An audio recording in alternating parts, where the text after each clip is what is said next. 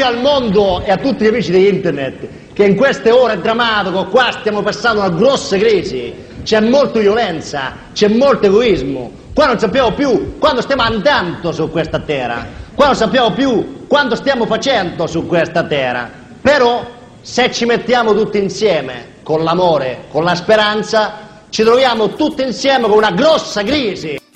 Su Samba Radio ci troviamo con una grossissima crisi, no? Una grossissima crisi, questo è venerdì sotto un treno. Il nuovo programma che si occupa di, di crisi. Di crisi. Lo dice il titolo, lo dice la sigla di Guzzanti stori- nella storica imitazione di quello. Noi siamo Ilaria da Giove di Gnocchi.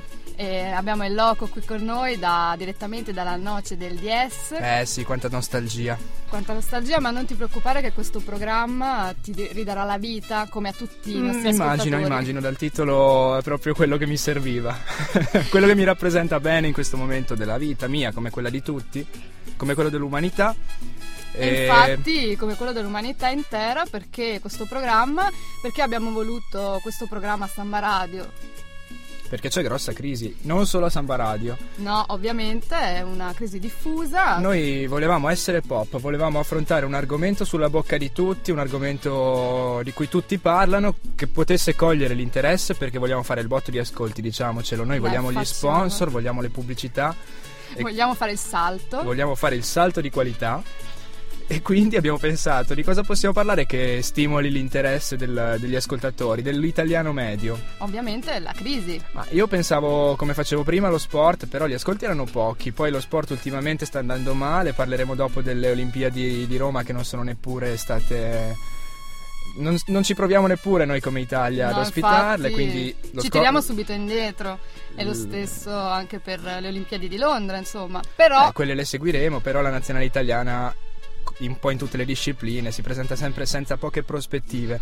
Quindi lo sport non ci sembrava proprio l'argomento più, più importante per fare il botto. Ok, no? diciamo che l'abbiamo accantonato per un po', come la cucina, diciamo così, mm. continuiamo a mangiare tutti, ma diciamo sempre la crisi peggio, diciamolo. sempre peggio, ma la crisi ha bisogno di noi in questo momento, no? La sì, crisi sì. di tutti.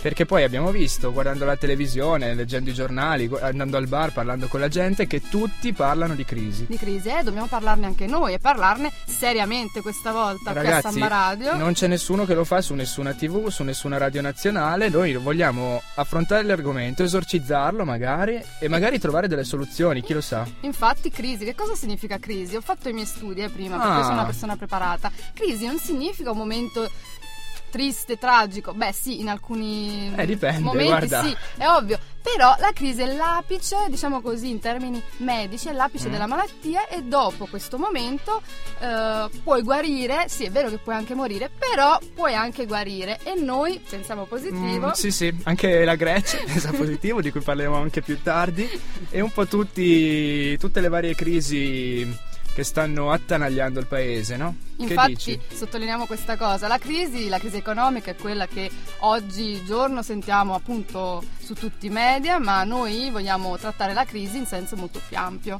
perché per noi le crisi sono tante, non è solo una. Sono troppe. Sono troppe, investono tutte le sfere della nostra vita e noi le analizzeremo tutte, le vogliamo studiare e insieme, non so, come dice quello, insieme non troveremo con una amore, soluzione. con speranza. Tutti insieme in abbiamo crisi. una grossa crisi. Ecco, Quante pro- volte abbiamo detto crisi nei primi 5 minuti di programma? Basta perché la presentazione da questo momento in poi parleremo di altro. Noi ci chiamiamo venerdì sotto un treno e mettiamo una canzone che si sempre sotto è, non è sotto un treno, ma è sotto un ponte. Sotto un ponte. Ci piace tantissimo, sono i Red Hot Chili Peppers.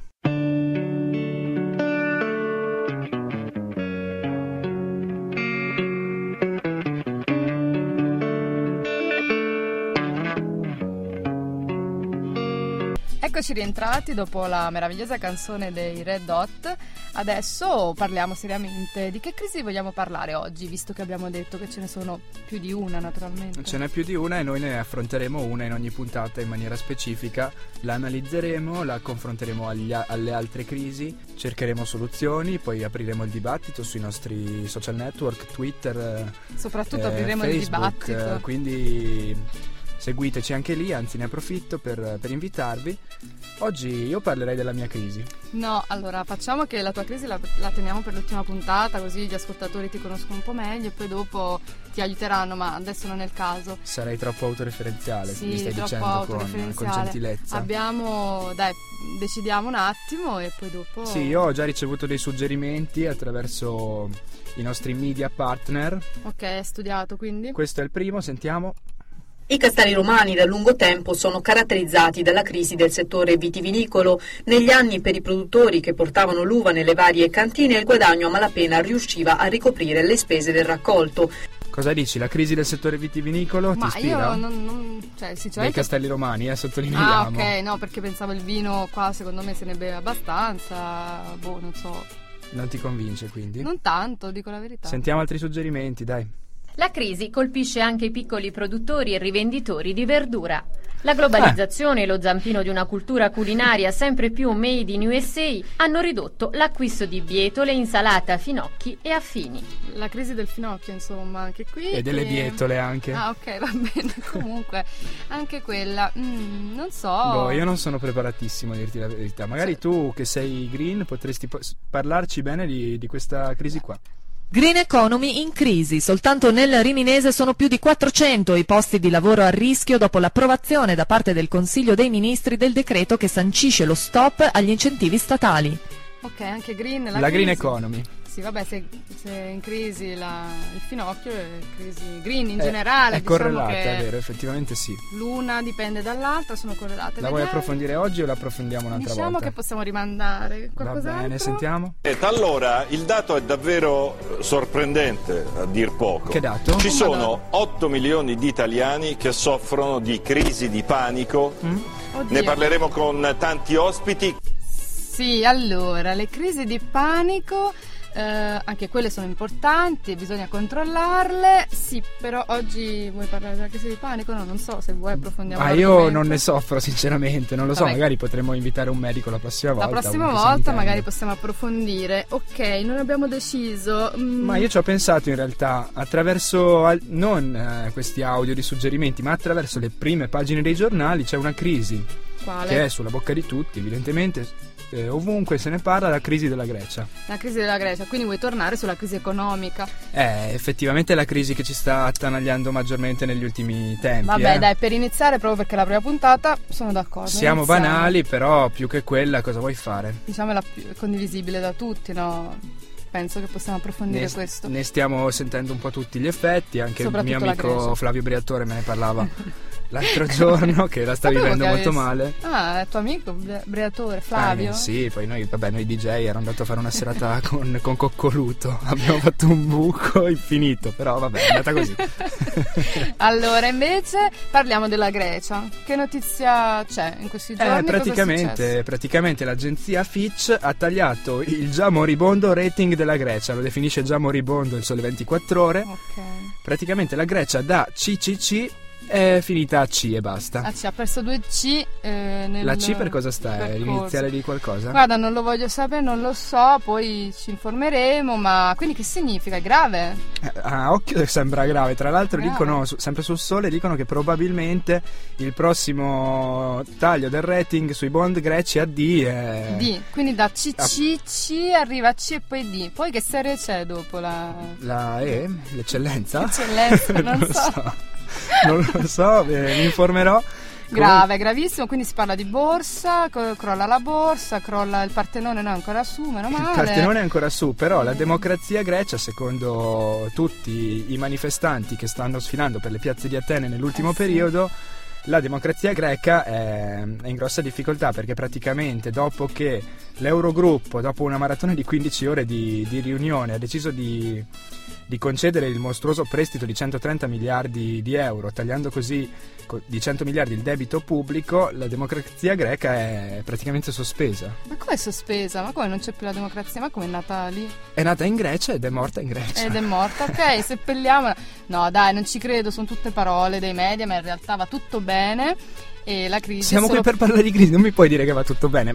Poi dimmi tu, se c'è un prestito di 130 miliardi, ma 100 finiscono subito per, per... Eh, nel debito pubblico e gli altri vanno comunque a salvare le banche, sì, diciamo la popolazione greca è sotto un treno. È sotto un treno, ma bello, è bello pesante. Treno, eh? bello pesante e vediamo come va questa, questa crisi. Un insomma. Eurostar quasi quasi. un treno molto grosso di quelli pesanti. Grosso ed europeo. Ed europeo, ecco, ancora peggio. Ma io direi adesso di mandare una canzone, cosa ne dici? Mm, sì, abbiamo approfondito abbastanza bene la crisi greca e mandiamo una canzone che parla sempre di temi economici. Meno male. Cash Woman. È uscita da un sogno e ti fissa da un'ora Ma questa ragazza chi è? È fissa coi soldi e la macchina nuova È la donna più falsa che c'è Ti scrocca la cena, cavalla le gambe Più tardi si ferma da te Gli cede il regalo e poi balla in mutande Ma questa ragazza chi è? Interessante questa canzone, Cash Woman. E adesso andiamo avanti, andiamo Eh. oltre manica. Abbiamo la nostra prima rubrica. Il nostro inviato eh, da Londra, da, da sotto la tube, under the tube. Sotto sigla, la tube. sigla e lo introduciamo.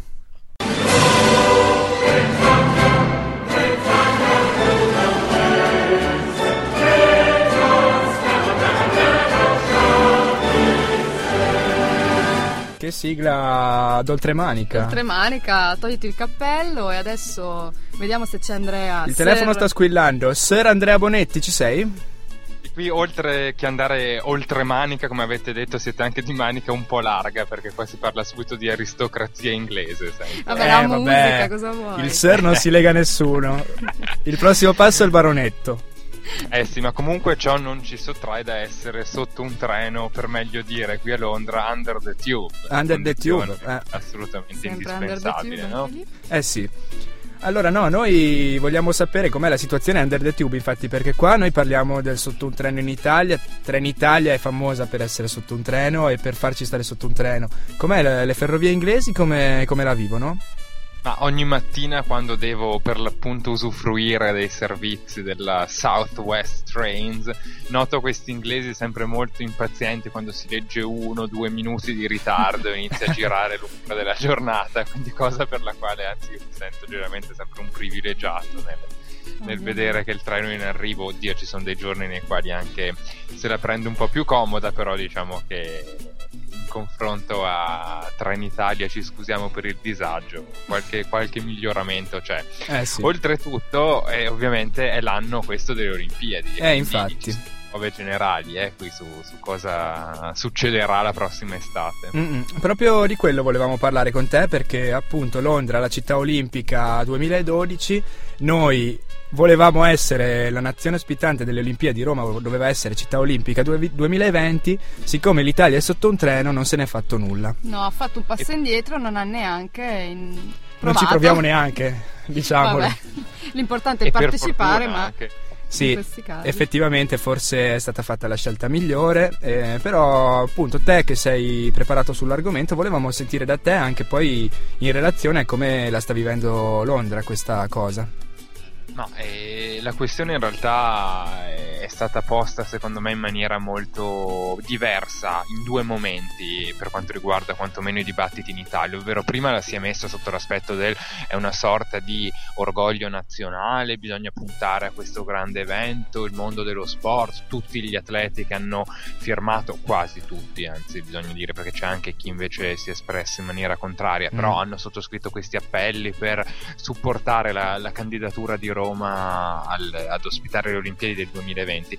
Per fortuna, però, mi viene da dire perché eh, bisogna prima di la- lasciarsi andare in questi facili entusiasmi e prima di andare ad analizzare poi quello che è, stata quello che è stato il secondo piano di, di discussione, quello su effettivamente, ma allora sono più i costi o più i benefici di, eh, di una scelta come quella di correre per, per ospitare un evento come le Olimpiadi? Ecco, allora bisogna andare ad, ad analizzare che cosa è successo non eh, vent'anni fa, che cosa è successo ieri. Mhm. Ovvero, eh, se noi guardiamo le ultime Olimpiadi che sono state organizzate in Europa e quindi se riferendoci in particolar modo ad Atene, No, ancora la Grecia, no. a noi eh, so che voi avrete dedicato alla Grecia più, più di una menzione, però dobbiamo assolutamente capire che eh, parte della crisi, è inutile nasconderlo, è partita proprio da quello. Ma è parte Ovvero si o è credeva causa? che le, eh, che le Olimpiadi del 2004, quelle del centenario, eccetera, questo, sarebbero state questo grande trionfo del, eh, del, del ritorno delle Olimpiadi nella, nella mm. propria terra d'origine, che cosa è successo invece? È successo che la spesa è stata fuori controllo, è successo che non ci sono stati benefici, anzi non, non, ci sono state neanche stime vere proprie. È dura ancora ad oggi sapere quanto sia stato speso per organizzare le Olimpiadi del 2004. Quindi, eh, ovviamente, eh, risulta alquanto difficile credere che questo sia lo spirito giusto in un periodo come questo per lanciarsi verso una sfida come quella di Roma, quella che sarebbe potuta essere Roma 2020. In più, come abbiamo detto in apertura, le Olimpiadi del 2012 saranno per l'appunto qui a Londra. Ecco, è interessante allora vedere come nel 2005 2005, quando venne eh, deciso che sarebbe stata la capitale inglese ad ospitarle con un trionfo mm-hmm. su Parigi e quindi fu un momento anche quello di eh, comunque orgoglio nazionale per i britannici, eh sì. però si decise di eh, stanziare 2,3 miliardi di, di sterline per, eh, per appunto organizzare la spesa stimata praticamente. La spesa stimata era di 2,3 miliardi di, di sterline, in quanto sarebbero, sarebbero, state assolutamente necessarie per gli impianti, per, eh, non, non, è che ci sia tanto da rimodernare, quanto piuttosto appunto creare il nuovo stadio olimpico, eh dare una risistemata a tutte quelle che sono le infrastrutture. Bene, ora ci avviciniamo eh, all'evento, sarà per l'appunto da, da luglio, in realtà inizierà ufficialmente con, con giugno. Pochi mesi giugno. comunque Esatto, bene, ora i, la cifra stanziata, per quanto sia difficile riuscire a, a darla dettagliatamente o a stimarla dettagliatamente, comunque è stimata intorno ai 9,3 miliardi stanziati, quindi mm-hmm. vuol dire eh, che è quasi 4 volte, 3-4 volte quello che era stato il preventivo. E questo fa sì che già porta ad una constatazione molto molto semplice, ovvero a fronte di un investimento che è stato fatto, se andrà bene ci si rientrerà questo parlo per quanto riguarda l'investimento pubblico. Se andrà male sarà comunque una lieve perdita. Sì, Ora, infatti. questo non è che significa che sia un, un disastro, che comunque si andrà incontro ad, una, eh, ad un'edizione negativa, però è stata fatta una scommessa. Non è neanche questa cosa che ti rilancia comunque in ogni caso. No, no, si è deciso di investire su infrastrutture, si è deciso di investire su, eh, su appunto le, il palazzetto dello sport, il nuovo stadio olimpico, le, ci sarà poi tutta qua nella zona dove mi trovo io, quindi il sud-ovest di, di Londra ci sarà il canottaggio, quindi anche qui comunque tutto è stato diciamo tirato a lustro fino per, per permettere lo svolgimento delle, delle Olimpiadi.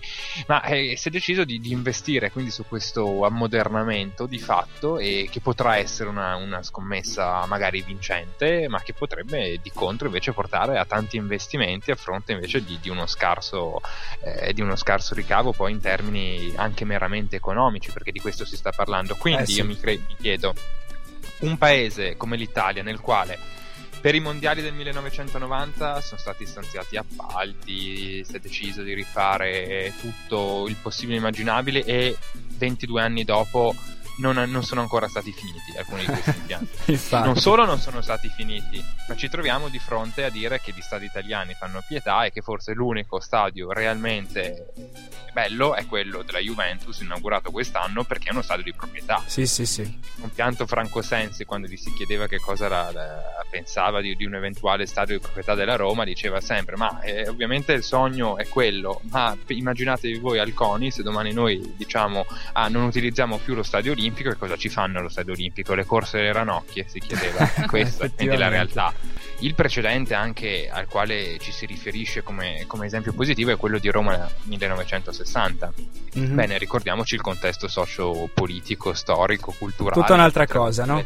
Tutta un'altra cosa, era la celebrazione di una ripresa, era la celebrazione di, di, un, di un paese uscito da, eh, dalle macerie della seconda guerra mondiale che aveva conosciuto il boom degli anni 50 e 60 e anche lì a coronamento di una ripresa si eh, trovava ad ospitare un'edizione delle Olimpiadi. Ora, nel 2012, con la crisi, con tutte le, le difficoltà che, che, ci troviamo a dover affrontare, credere che da qui a otto anni potremo celebrare una ripresa, bah, insomma, la vedo un po' Ma, effettivamente. eccessivamente ottimistica come, come come appunto prospettiva e se non altro ricordiamoci che eh, l'investimento richiesto sarebbe stato di 4,3 miliardi di, di euro, quindi sicuramente eh, qualcosa sì, che se come... ha fatto gola a molti, soprattutto sappiamo la cricca dei palazzinari romani che non aspettavano altro, ma che eh. forse che se come nel caso inglese si quadruplicavano, arrivavamo a, ai sì. 20.000 in breve sì. tempo.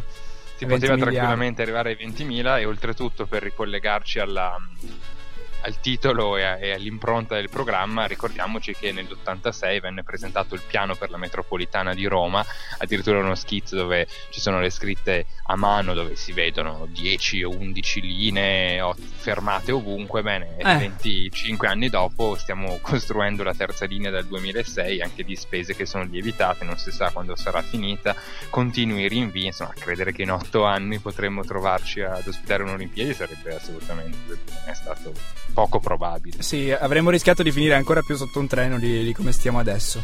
Sì, infatti. E sì, grazie Sir da Under the Tube. Eh, grazie noi, per l'intervento. Noi... noi mettiamo una canzone. Eh, ci risentiamo settimana prossima. E mi raccomando, ricordatevi Mind the Gap. Ciao.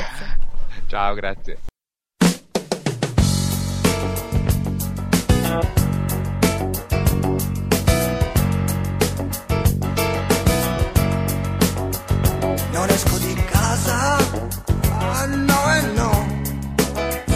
C'è la crisi. Ivano Fossati con un pezzo del 79, La crisi, eh, che canzone poteva essere? Che canzone poteva essere meglio per il eh nostro sì, programma? Inauguriamo bene oggi. Ce ne sono tantissime che parlano di crisi, l'abbiamo detto, è un argomento veramente pop. Veramente pop, e noi siamo pop e quindi facciamo un programma pop qui a Samba Radio, venerdì sotto un treno. Ma adesso è, è un'altra rubrica, no? Di un'altra rubrica. Allora, la crisi abbiamo detto è una cosa negativa naturalmente, però ci può portare anche delle cose positive. Eh, hai studiato tu la definizione, molto sì, meglio di me. Quindi... Molto meglio di me, ma lo sappiamo tutti, visto che siamo ancora vivi, vuol dire che c'è speranza. Andiamo... Sicura? non lo so, ma è bello dirselo, insomma. E adesso abbiamo una nuova rubrica, appunto, che si intitola La crisi aguzza l'ingegno. Sigla.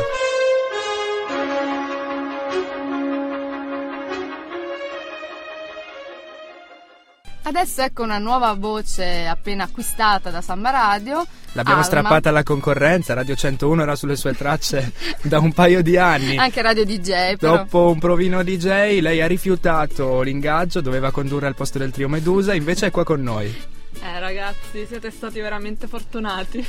Eh beh, ogni tanto gli investimenti possiamo farli anche qui a Samba Radio, nonostante la crisi. Nonostante la crisi. Comunque come voi, anch'io volevo essere pop e quindi ho visto che uno dei tormentori del momento è che la recessione, come effetto collaterale, sta incentivando la nascita di nuove professioni. Mm. Anche a me piacerebbe creare una nuova professione, una professione alternativa. Eh, non dirlo a noi. E vai, ricicliamoci in tutto, rinasciamo. E quindi ho cercato in rete, per plagiare le idee di qualcun altro, diciamo, trarre uno spunto imprenditoriale. Ah, vabbè. Mi sono imbattuta su una serie di articoli ad esempio sul sito di alternativasostenibile.it, mm. vedete sono... Citiamo le fonti. Sì sul Butterfly Wedding, una moda nata negli Stati Uniti ma che ha attecchito anche in Europa e che consiste nel liberare delle farfalle durante la cerimonia Ok, nuziale. quindi uno si sposa e invece una volta faceva volare le colombe, adesso? Adesso le farfalle, ma è interessante come idea. È interessante, ormai le farfalle sono per di moda. Per chi può ancora permettersi sì. di sposarsi, tra l'altro, eh? Sì, perché esatto. De... Vabbè, ognuno fa le sue scelte. Il matrimonio è in crisi, ma ne parleremo, ne parleremo. del matrimonio no. No, assolutamente strano. E quindi? Quindi in Italia esistono già delle aziende specializzate nell'allevamento di farfalle. La più rinomata è quella di Donatella Di Cola, che per 25 anni ha allevato vermi da pesca. Uh, che carrierona! Beh, dal verme alla farfalla, insomma, eh sì, è l'evoluzione. Un salto di livello. Carriera diciamo. proprio. Più carino, diciamo, almeno ha deciso di inserirsi in un'altra nicchia di mercato, quella appunto dell'allevamento delle farfalle. Cioè, quindi ci stai dicendo che dovremmo investire nell'allevamento di insetti. C'è un no. mercato, c'è un mercato. Ma di farfalle o di insetti in generale? Di farfalle, farfalle, in particolare, ma in realtà nella mia ricerca ho visto che ci sono allevatori di insetti che offrono i loro prodotti in rete, ad esempio per le scuole, insetti che tu puoi allevare lì in laboratorio per conoscere la natura Mm. Eh, direttamente. Mi dai il numero di Trentino Sviluppo? Potremmo provare, dai. Startuppiamo? Startuppiamo e proponiamo. Secondo te ce la provano? Ci danno i fondi? Li alleviamo a casa? No, Ok. a casa. A casa. Eh beh, troveremo un, un Eh, terreno, non lo magari in so. balcone, adesso sai, Invece delle piante. Le piantine che coltivi i tu. progetti di l'orto in terrazza, noi potremmo fare l'allevamento di insetti in terrazza. Ok. Una volta era nel circo che allevavano le pulci a saltellare. Eh sì, c'era, È vero. C'era l'allevamento delle, delle pulci, Il sì. circo delle pulci, è vero. Ok, sì. prima di andare oltre e addentrarci in campi che non conosciamo, io ringrazierei Alma e manderei un'altra canzone. Mhm. Ciao.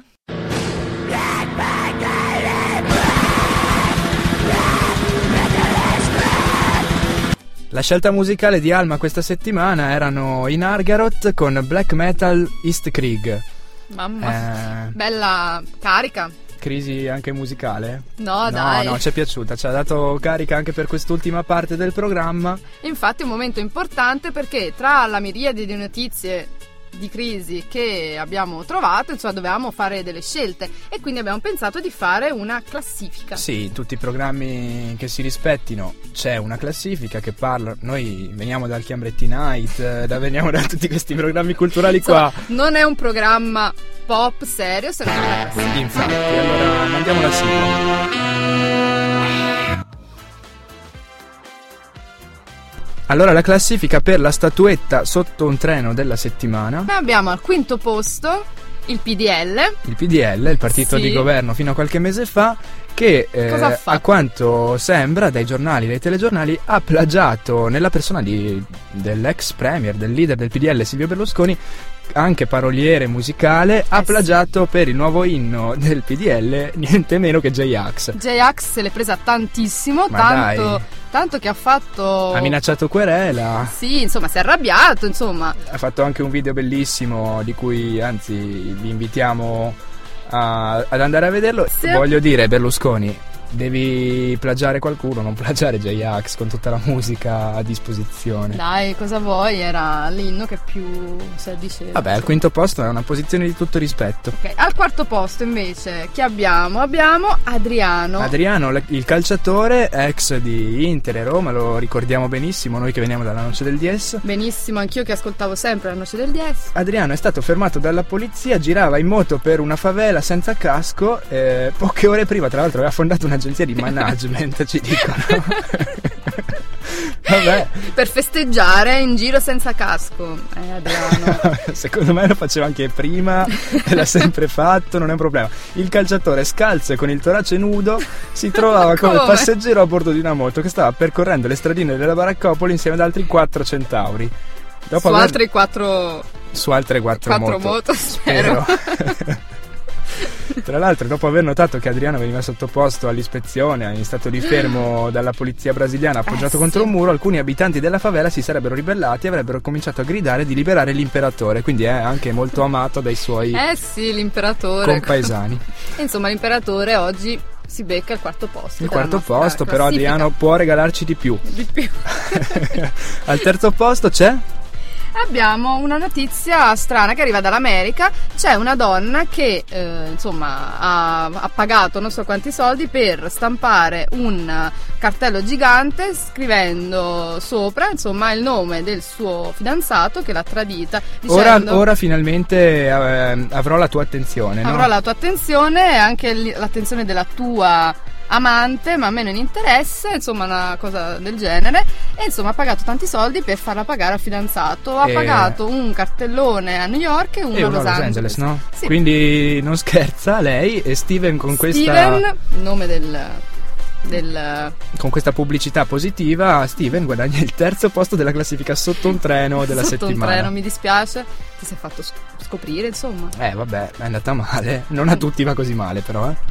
Vabbè. Al secondo posto della classifica c'è il parroco di Campobasso che ha distribuito durante una normale messa domenicale E Niente delle- poco di meno che delle ostie allucinogene. Al momento dell'Eucarestia, tutti, dopo aver ingerito le ostie, tutti i presenti si sono letteralmente scatenati. Ma cosa hanno fatto? Hanno ballato? C'era chi sosteneva di vedere il proprio santo prediletto, chi in Ah. balia di visioni infernali abbracciava il crocifisso, chi Oh rubava il calice del vino al prete. Il povero Don Achille, costretto a nascondersi in un confessionale, inseguito da due vecchine che lo prendevano a borsettate dandogli del demonio. Peccato non esserci in queste, queste messe, insomma, sarebbe interessante no, Infatti, parteciparvi. è un po' che manco da, dalla Campobasso. chiesa, che- dalla chiesa di Campobasso, infatti perché io vado a messa nuovo tutti i giorni. Eh sì, immagino. Padre Achille, approfittando della bolgia, è riuscito poi a seminare le due donne e si è involato verso la sagrestia dove ha chiamato le forze dell'ordine che sono riuscite a sgombrare l'edificio, nonostante le resistenze dei fedeli che hanno iniziato una guerriglia convinti fossero i cavalieri dell'Apocalisse. Mamma, che cosa fantastica. È una notizia vera, in teoria, la- noi la leggiamo su Abruzzo 24 ore. Ma secondo me è Speriamo. Stato il vino associato alle ostie. Secondo me le ostie da sole No, non facevano quando vai a male. messa non bevi il vino, prendi solamente Eh, ma dipende. l'ostia. Sai che in alcune chiese invece. Ah, vero, va, Campobasso, cioè, secondo me c'è la fiaschetta addirittura. Personale di ciascun fedele. Ma andiamo avanti invece. La statuetta sotto un treno della settimana se la giudica La Rai. La Rai, Radio com'è. Televisione Italiana. perché noi non amiamo farci dei nemici, soprattutto nella concorrenza. Come mai abbiamo deciso di dare la statuetta alla Rai? C'è più di un motivo. Il primo che saprete tutti, che avete seguito tutti come noi appassionatamente Sanremo la settimana scorsa. E quindi già può Il bastare. grosso successo e soprattutto dei monologhi ininterrotti di Adriano Celentano. Celentano, sì. Ma anche Morandi, anche la farfallina di Belém, Insomma. anche Gigi D'Alessio e Loredana Bertè. hanno ma ce ne sono ma- tantissime cose interessanti che sono piaciute al pubblico, tanto da valere il primo posto. Ma ci sono anche altri due motivi. Anche cosa? Il fatto che anche chi ha solamente un PC dovrebbe pagare il canone. La richiesta assurda, secondo noi, di venerdì sotto un treno della RAI di far pagare il canone a chiunque anche solamente in possesso di un PC. un PC. Noi ci opponiamo a questa decisione, almeno a questa richiesta, perché non, non è stata ancora approvata, ma vedremo sì, anche come. se capisco che pagare il cachet di Adriano Celentano Eh sì. deve essere stato pesante, Diciamo quindi ora pot- è necessario fare cassa diciamo- un po' in tutti i modi. eh. Potevano anche risparmiare questi soldi, secondo me. Però vabbè, ognuno fa. So- io darei volentieri i soldi del canone se la RAI evitasse, tra l'altro, il terzo motivo che ci ha spinti cioè, decisamente ad, ad assegnargli la statuetta sotto un treno alla settimana, cioè i licenziamenti delle collaboratrici, anche se incinte. La RAI ha deciso Soprattutto questo. se incinta, insomma, penso sia una decisione eh, proprio. secondo noi sbagliata e quindi la RAI si aggiudica questa statuetta che con gioia, Con gioia. provvederemo a, a portare direttamente agli studi di Roma.